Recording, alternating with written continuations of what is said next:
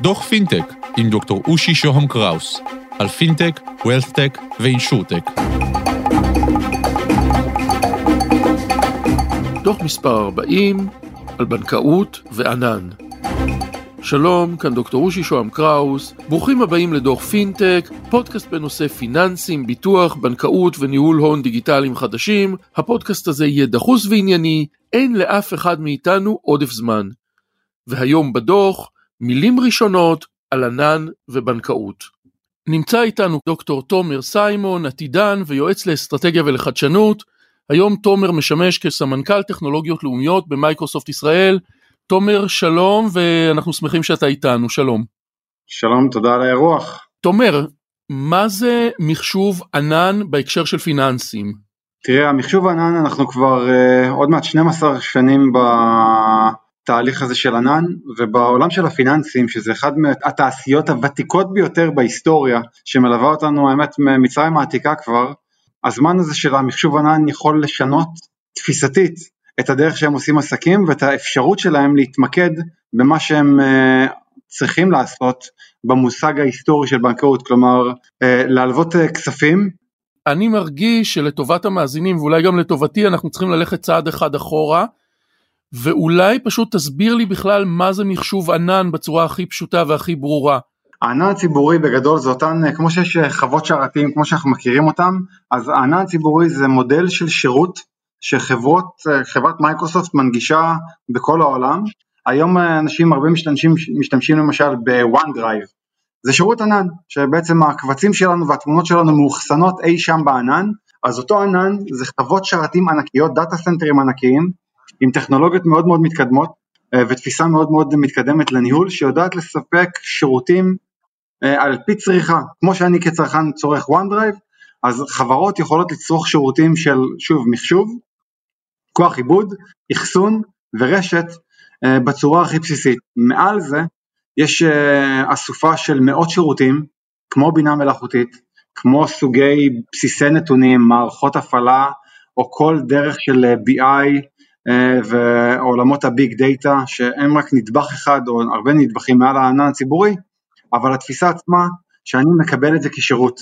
שום דבר לא נמצא אצלי, אני מקבל את זה משירות ממייקרוסופט וצורך על פי השימוש ומאפשר לי לגדול, המילה הזאת hyperscale באנגלית, זה נקרא hyperscale public cloud, שבעצם התרגום לזה בעברית זה סולמיות על המילה בעברית, שמאפשר לי או להשתמש במשאבים שאני צריך, אבל לגדול לכל צורך וצריכה עתידית, שכמו בשיעורים בארצות הברית, בצריכת, בתקופת החגים, שפתאום הרבה מאוד אנשים משתמשים באותו שירות, אז מאפשר לי לגדול to scale לאותו צורך ולענות על אותו צורך רק כשצריך.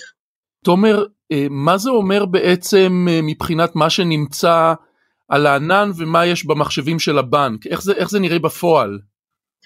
תראה, היום הבנקים מנהלים את כל הסטק, למעשה הם צריכים לנהל את שרשרת האספקה, לקנות, יש להם רכש שקונה שרתים, צריך לנהל את המכרזים, הם צריכים מקום פיזי כדי לאחסן את השרתים האלה, הם צריכים חשמל, הם צריכים מים, הם צריכים חיבוריות לאינטרנט, הם צריכים הרבה מאוד נדל"ן, הם צריכים גם זה, את כל הארונות, את כל הלוגיסטיקה, לא נלאה, אבל זה מעל 16 פריטים של עלויות שונות שהבנק צריך להוציא רק על להתקין את אותם שרתים אצלו בחווה, וזה תחום מאוד מאוד יקר, וזה אומר שכל שנה צריכים להחליף ולחדש רכיבים, כל שלוש עד ארבע שנים צריך להחליף שרתים, וזה תהליך מאוד מאוד יקר ומורכב, לתח, לתחזוקה וכמובן זה רק האלמנט הזה שלא דיברתי בכלל על תחום הסייבר והרגולציה שהבנקים והמוסדות הפיננסיים הם תחת הבקרה והפיקוח בין ההדוקים ביותר מכלל הסקטורים בכלל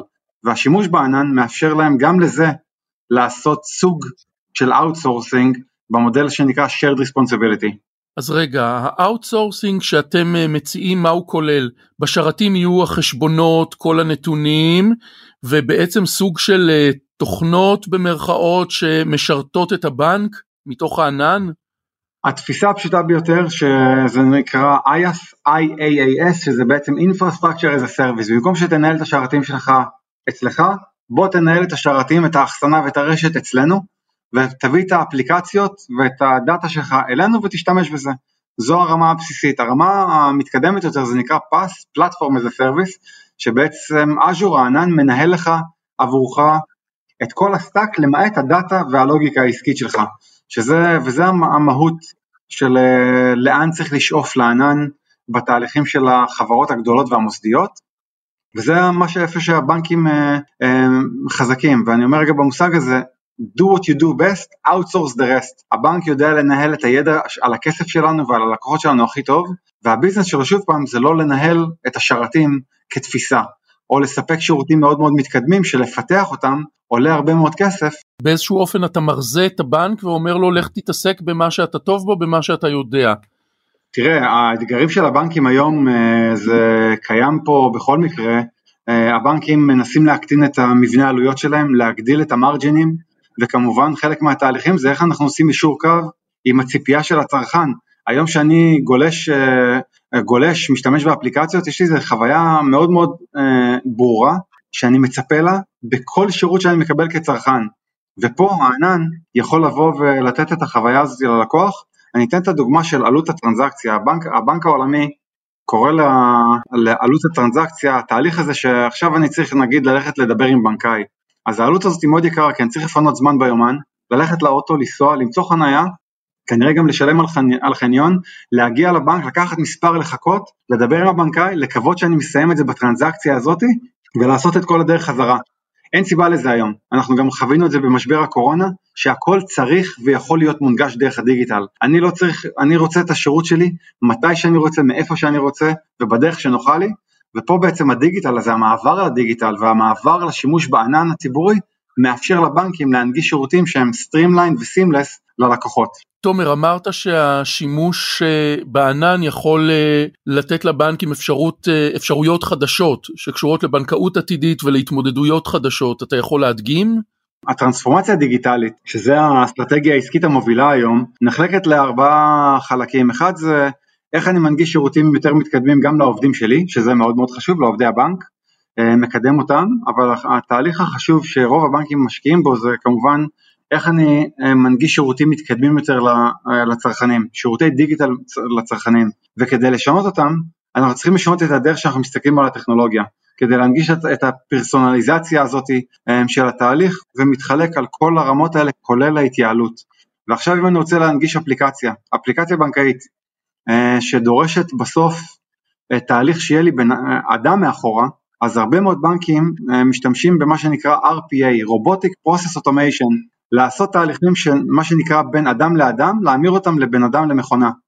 וזה אחד התהליכים הראשונים שצריך כדי להתחיל להנגיש שירותים מתקדמים, שלא יהיו צווארי בקבוק של אנשים, שלא יהיו המתנות של אנשים בדרך, וההמרה הזאת של בנקאות מסורתית לבנקאות דיגיטלית דורשת המרה של הרבה מאוד מתהליכי העבודה אה, ובנייה שלהם מחדש, ואפילו עיצוב שלהם מחדש, כי ברגע שאני בונה אותם מחדש, וזה רגע המטבע השני של הבנקאות, אני לא זוכר את השם של אחד המנכ"לים של הבנקים שאמר שעל הדאטה, המידע, יש לו היום את אותו שווי כמו של כסף, והבנקים צריכים לדעת לנהל את שניהם.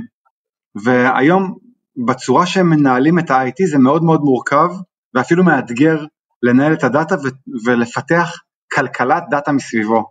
הענן הציבורי מאפשר לו לעשות את זה בצורה שהיא גם compliant וגם בצורה מאובטחת לחלוטין ששומרת גם על הפרטיות וגם על כל התקינות שהבנקים דורשים, שהיום הם משלמים על זה אה, הון עתק תחת רגולציה ופיקוח מאוד מאוד הדוקים.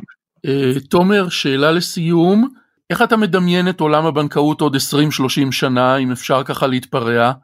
תראה, זה, התחום אה, מאוד מאוד ברור שזה יהיה מעבר לדיגיטל. אנחנו, השינו, הש, המעבר מבריק אנד מורטר, מסניפים פיזיים, אנחנו רואים את מה שקורה גם בשנתיים האחרונות בישראל, שיותר ויותר בנקים, סניפים נסגרים ועוברים לדיגיטל, ואני משער שהמגמה הזאת תעבור.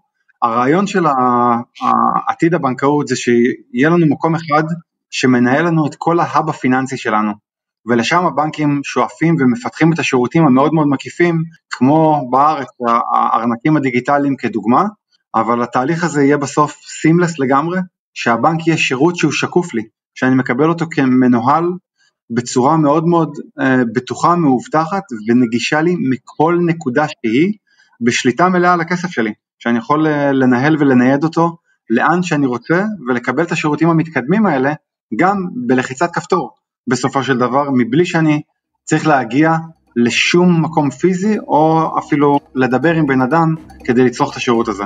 דוקטור תומר סיימון, סמנכ"ל טכנולוגיות לאומיות במייקרוסופט ישראל, תודה שהיית איתנו. תודה רבה. אני מרצה ומייעץ בתחומי הדוח, תוכלו לכתוב לי לאושי את אושי.co.il, לשלוח וואטסאפ ל-050-8898-322 או בלינקדאין שלי, דוקטור אושי שוהם קראוס באנגלית, להתראות בדוח הבא.